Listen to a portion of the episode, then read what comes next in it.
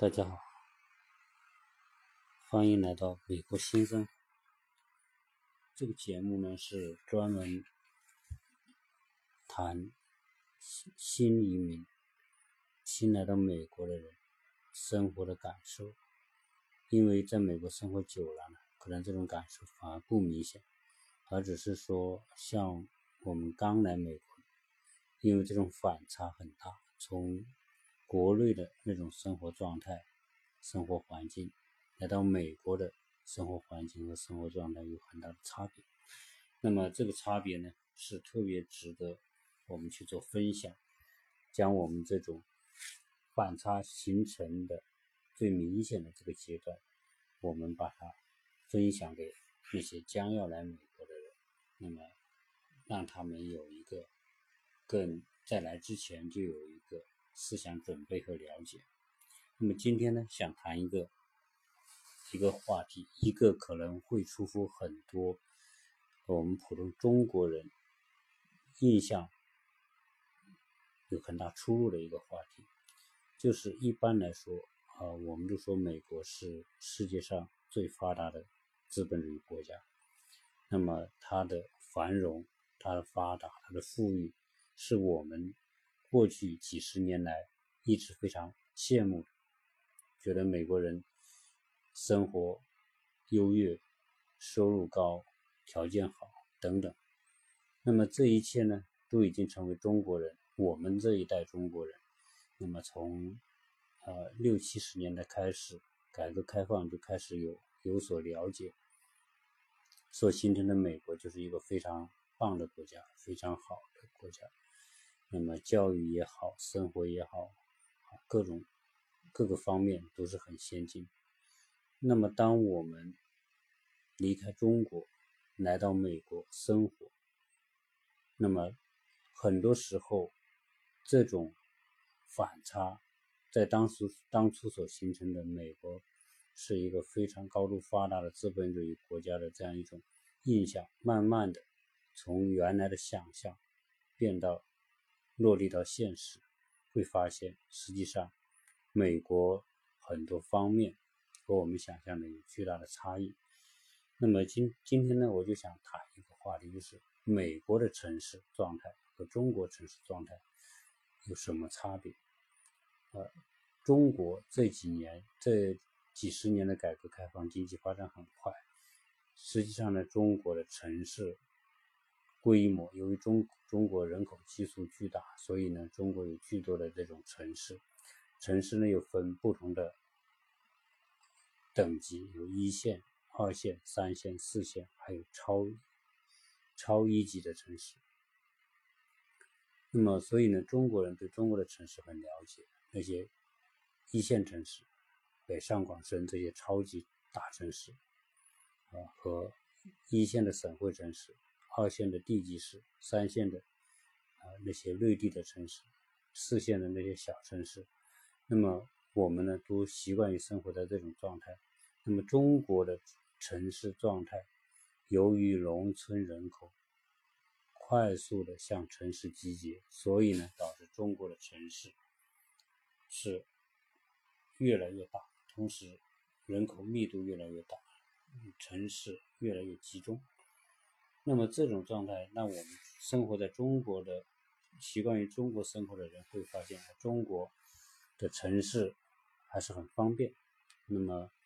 呃，不管你是上街购物、消费、吃饭、娱乐啊，你都会发现都集中在城市，而且呢，遍布城市的每个角落。所以呢，在中国，你要买什么东西，基本上你一出门就可以找到那些士多店，各种各样的这种店、餐厅，那基本上你就一出门就有。这是中国我们习以为常的东西。那么酒店到处是，大店、大高档酒店、普通酒店、小小旅馆都有。那么士多店、小店、杂货店、五金店、书店。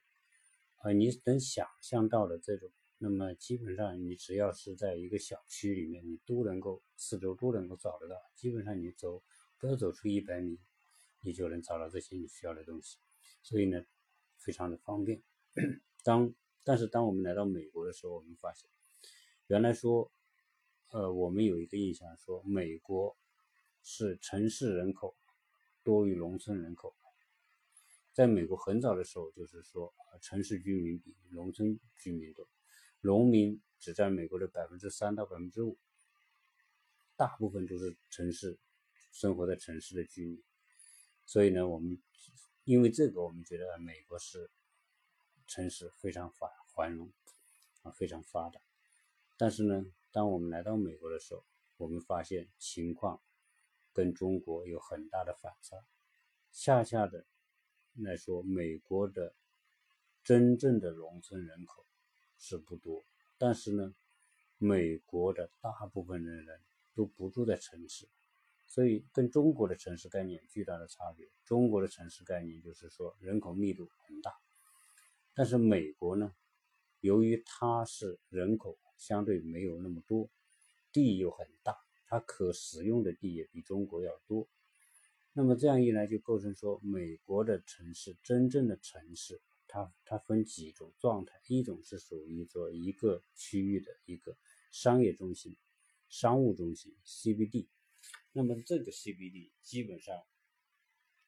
在一个都市圈里面，那么只有几处是这种 C B D， 就就像在洛杉矶，当你在洛杉矶落基山脉在山上往海边看，你会看到两到三处地方是有高楼的，而那个有高楼的地方就是所谓的 C B D， 它的以金融、商务、办公都集中在那个地方。所以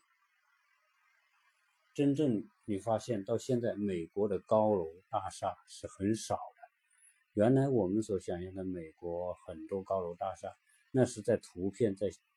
在在电视、在电影里面所宣传的。只有只有一些真正的大城市、人口密度大的地方才有那种所谓的 C B D 的商业中心。那跟中国相比，那么中国的高楼的普遍程度那远远远远超过美国，你都无法想象在中国你我们习以为常的哪怕一些地级市、省会城市那种高楼的数量密度之大。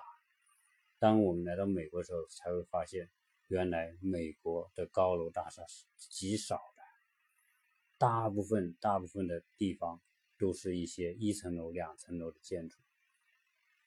那么美国的商业业态跟中国不一样，我刚才讲中国的商业业态是一出门基本上你需要的东西应有尽有，但是在美国不是，它的居民区和商业区分得非常开。那么美国刚才讲到美国的真正的城市面积是很小的，而且城市呢居住人真正的居民也不住在城市，城市它是一个商务、办公、金融活动的一个场所，那么大家上班去那边。但是呢那里呢居民呢一般的居民不想住在城市，因为城市受受制于很多，交通极其不便利，停车也不方便，所以呢城市里面的居民其其实很少。那就变成说一些失业的人、流浪的人集中在城市，因为在城市里面这些流浪的人有时候要饭的、要钱的，当然美国你很少看到人去讨饭，但是你看会讨钱，那些人可能会聚集在城市里面。你会看到一些商业中心那些长板凳上啊，那个角落里啊都会有这些人存在。那么大量的地方，美国大量的地方是什么样的地方呢？就是美国大量的地方是居住区，以及居住区里面的所划出来的商业中心。那么美国的这些居住区，由于说美国中产阶级的比例是极高的，美国中产阶级大概占到百分之七八十都是属于中等收入的人，那么这些人都住在城市之外，就是商业中心真正的 C B D 那种城市中心之外，那么分布在各个小城市。洛杉就像洛杉矶来说，美国的城市结构，中国是中央到省到地级市、县级市到乡镇，再到村，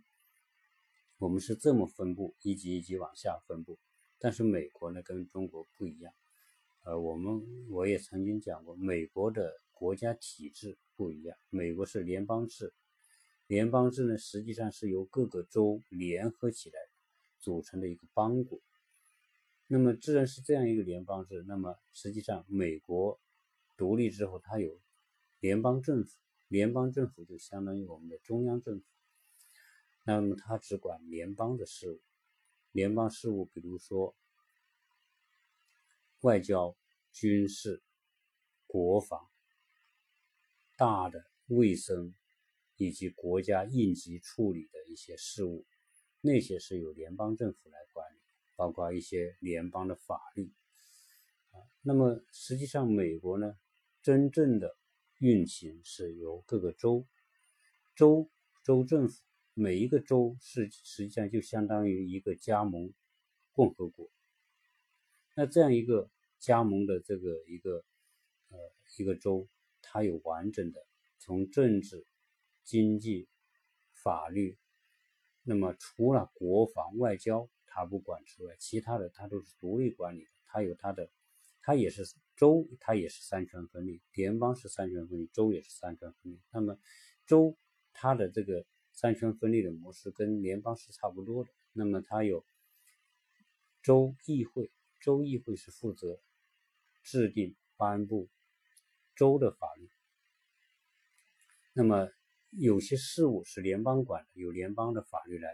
来来管。那么但是很多具体到了每个州，那么由州制定它的州的法律来管理它州的事务，每个州千差万别，那么所以每个州州事务的法律是有很大差别的。所以律师在中国啊，你你考一个律师证，你可以在全中国去当律师啊，因为中国的这个这个法律是大部分是由中央制定的这种全国通用的法律，但是在美国不一样，到了具体事务，各个州的事务管理，每个州的情况都不同，所以每个州的法律不同。因此呢，你你要是你要是考一个职业律师，那么考到一个执照，你可能就是在这个州能做律师，在那个州就不行，因为它的法律不同啊。所以美国的州它的法律自成体系，那么州政府来作为行政管理，最高的行政管理机构来管理这个州的事务。那么立法司法，它有它的独立的司法体系，法院来独立来审理案件，独立来管理这些法律事务。所以美国的这种州政府下面它又分什么呢？分县，我们经常也说它郡。那么县郡这一级实际上就相当于我们的地级地级市的这个层级，在这里呢叫县。那么县是一个，比如说洛杉矶，大洛杉矶地区就分好几个县，那么四五个县，这四五个县呢，县的每一个县下面又分又有几十个城市。所以呢，美国的最基层的单位是市，这个市就相当于我们一个城市的一个区。那么市它也是独立的，它有独立的市政府，独立的这个独立的这个议会，它有市议会，市议会它也有这个选举出来的议会呃代表议员，那么来来负责这个他这个小城市的一些法律的制定。所以呢，每个市它的很多规定又不一样，这种情况呢就会说呃，所以导致美国它实际上是一个自治型的一个一个管理，政府管理体系和社会管理体系，但是它每个每个市就有它独立的事务、独立的政策、独立的法规，每个州又有独立的法规，每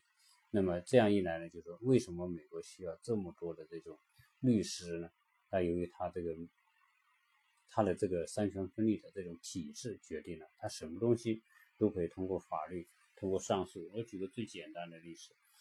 你比如说你你开车违反交通规则被警察逮着，那么警察把你逮着之后呢，他就给你开个罚单，罚你三百美元。你比如说在美国每个停车场最好的位置就是给残疾人，蓝色的鲜花是给残疾人。如果你不是残疾人，残疾人他是一个，什么叫残疾人？是说你有那个证，残疾证，那个是由政府给你发的这个证，它有个牌子挂在这个车里面，呃，你有这个牌子，那么你停在那里，你是合法的。如果你没有这个残疾证，没有这个牌子，你你是正常的人，你把车停在那个地方，那你就麻烦了。那个这个车位旁边他就列了个牌子啊，如果是呃正常的人停到残疾人的车位，那么罚款三百美元，每次逮着罚款三百美元。那么他给你一个罚单，给你一个罚单，他也不用你不你不是向他交钱，你去哪里呢？你去法院。这个罚单就是说，就相当于说一个传票，你到时候你去法院会给你一个传票，你要去法院来处理这个交通违规的事情。警察作为公务员，他不负责处罚，他只负责说你违规了，我抓住了你，那么我给你这个这个罚单。所以你像这样一个事情，那么他都是由法院来判决你是不是违规，违规了你得罚这个钱。如果你也可以找律师，是吧？你也可以去申辩，那么你你说我没有违规，那么这个都可以。那么后面会讲到这个关于关于这个交通法规的一些情况。那么所以在美国的这种体制跟中国由于有这么大的差别，那么美国的人普通人是居住在这个广大的这个城市周边，那么它实际上呢叫在英文里面有个叫郊区啊，这个实际上美国城市巨大的这个面积是由郊区组成，所谓 C B D 到农村之间的郊区，那么这个百分之七八十人都住在那个地方。那么都是这个，而且在美国都是基本上是一层和两层的房子占百分之八九十，你很少看到说四层以上的房子，除了商业中心那个那个 C B D 之外，很少看到那种四层以上的房子。好，那么这些人他的居住规划就是居住区和商业区是分开的，在这个所谓的郊区。那么在郊区的商业区呢，它就是划一个地方，里面就是把超市、把连锁店、把把各种各种各样的专业的商店都聚集在一起，你要什么，你要买什么东西，你就得到这个这个当地商业中心去。但是它商业中心里也很多，可能每五英里、十英里它就有一个比较大的一个商业中心。那么这样一来，五英里、十英里，你别说五英里、十英里，你可能就两英里你也得走路。所以在美国呢，基本上你就看到路上是没人的，因为大家都是开车，所以你在公路上、街道上你基本上看不到什么人，只有在商业中心里面才能看到人。所以呢，这个行人很少。那么当你要去办一个什么事情，像中国那样说出门走个一百米就可以把要的东西全部买到，那在美国是不可以。基本上你没有，由于说你你商业中心和住宅区都有一个距离，所以大家去购物去办事情都是开车。那么这个这样一来呢，就是说会导致说呃你你一般很多人就会说，有一个星期我就去商业中心买一次菜，把冰箱放满，那一个星期你不用去去做这些采购啊这些事情。美国人大概都是这样子。那么同时也派生出美国的商业有很多跟中国不一样，美国很少私store店，美国你要买东西就是去专业超市，一个食品专业超市，那有有有专门折扣店的这个批发的这种超市，那么有家具超市，有办公用品超市，然后有建材超市，所有的这些都是分类的，它非常成熟。所以美国的商业成熟是因为美国几十年来它所形成的这一种社会的生态生活方式导致的。那么小小店很难生存，因为因为超市你要的东西都有，而且超市呢相对来说它集中采购成本也低。这样一来呢，就导致说大家也形成习惯，买什么都去超市，超市什么都有。你比如说我们我们很多东西是要去四 S 店买的，在中国是吧？杂货店买的东西，没有，那它都是在美国都是在超市，你买个钉子你也去建材超市，你要买那些什么洗碗的洗洁精桶什么乱七八糟的，你都是在超市里。所以呢基本上大家都是开车，所以这个这个美国人基本上不走路。那么这个会衍生到我们我们后面会要讲一个话题，就是美国人的这个生活方式啊，决定了美国目前的很多人的这种超重，就是胖子的比例极高，这个是也是超出我们中国人想象的。我们到时候专门讲一个专门拿一拿一个话题来讲美国人为什么那么胖。好，那那这样一来呢，就是说在美国你就没有那种商业街遍地的情况。那么在美国还有一个情况，你的中国很热闹，现在美国人觉得中国是最最最热闹最好玩的，为什么呢？因为中国卡拉 OK 啊各种酒吧呀、啊、什么的，基本上在各个角落里城市里面都有这种大型的这种这种宵夜的地方，吃娱乐的地方，但在美国就很少。那么美国人由于说他这种这种状态，美国人他的商业中心除非你要购物就去，他并不好玩。那美国的那种相当于说呃那种高端的，像中国那种大的这种 shopping mall 那种，美国也有那种 shopping mall 呢，可能就是说哎，你就要五英里，你可能要开个十英里啊，甚至有时候更远一点，它它也是分不好每个区域，那么可能说多少公里建一个这个大型的这个商业中心 shopping mall。 那么商业中心又分很多种，有一种只是实用型的，有一种呢是有有高端品牌的，有啊配套更全的，你可以在里面娱乐玩的这种，所以它的层级是不一样的。你根据需要去找不同的商业中心去解决你的这种生活需要。那么美国人他的这个上班时间，呃，基本上来说就是九点钟到下午五点钟。那么下午下班之后，除了年轻人可能会有一些玩的地方，酒吧呀什么卡拉 OK 呀按摩啊，在美国是很少的，基本上你就你想说在美国去找个按摩基本上很难，除非在华人区可能有些小型的按摩店，像中国那种大型的一层楼几千平方米的这种按摩店啊，按摩这个做做洗脚的基本上就没有，有也是很贵，而且也也不像中国都是年轻人来做那种啊、呃，这种服务，但在美国都是可能都是四五十岁的，甚至有更大年龄的人，所以这在美国来说呢，这种这种生活的便利程度和丰富程度远远不如中国。那么同时呢，在在美国，基本上下了班晚上时间，大部分美国人都是在家里。那么因为中午小孩子中午在学校吃饭。基本上呢就是四五十分钟，那么学校提供这种午餐可能是一块钱两块钱三块钱啊，你自己去买点东西吃，大部分是汉堡啊热狗啊啊披萨啊这一类的这种高热量的这种食物，就是美国所谓的美国的这种西式快餐，你孩子们就吃点这个。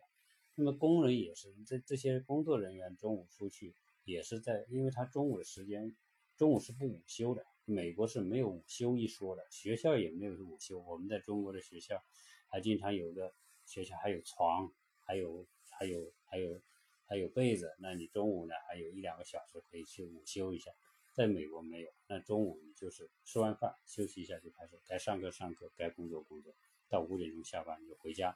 那么回家之后，哎，这个时候一家人从学校回来的，从下班回来的，大家聚在一起，这个时候呢就是属于大家晚上在家庭交流的时间，同时呢就会做饭，做一顿很丰盛的饭，所以美国最丰盛的这个内餐都是在晚上。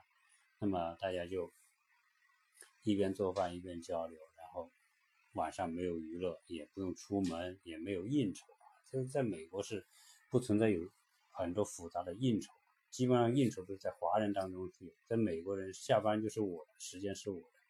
你老板也不能干涉，你老板叫我做什么事我愿做去，我根本不可以不理你，老板也不会自讨没趣，说在下班之后又叫工人去干个什么事。那么这个是美国的文化，大家都很独立啊，就属于我，我该做我的工作，我很很好的做，认真的负责的做完，但是下班之后你就不用来打搅我，不管我是什么岗位，你是多高的岗位，我是多低的岗位，大家都不存在互相干涉的问题。那这样的一来呢，就大家就各自过自己的家庭生活。那么美国人的家庭生活里面就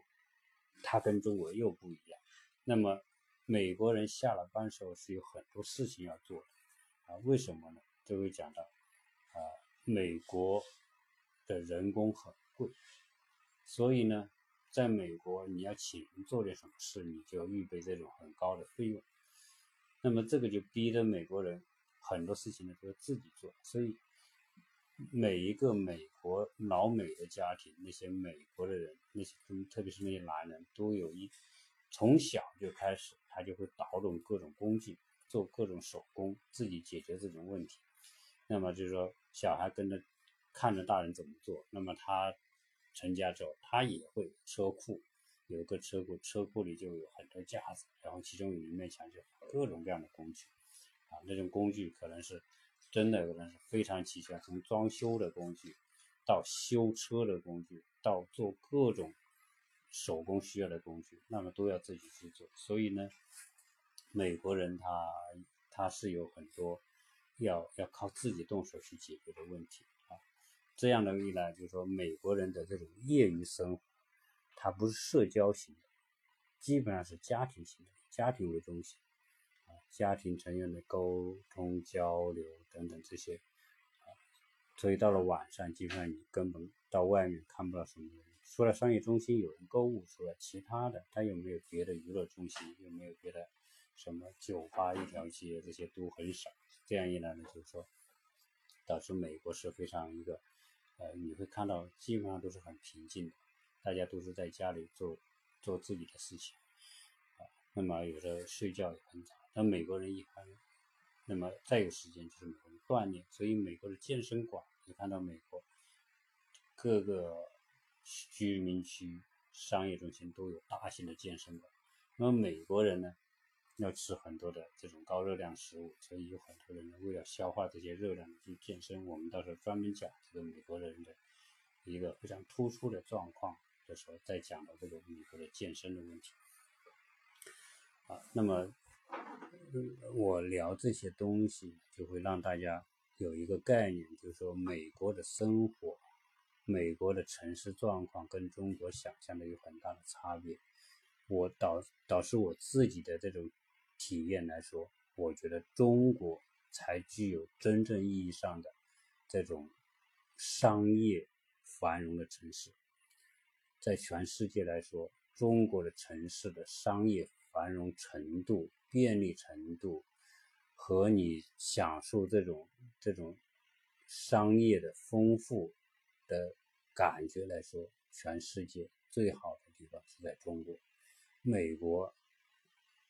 并不是商业最便利的那种生活状态啊，所以当很多中国人为什么有反差，从中国来到美国就发现怎么这个也没有，那个也没有啊，那么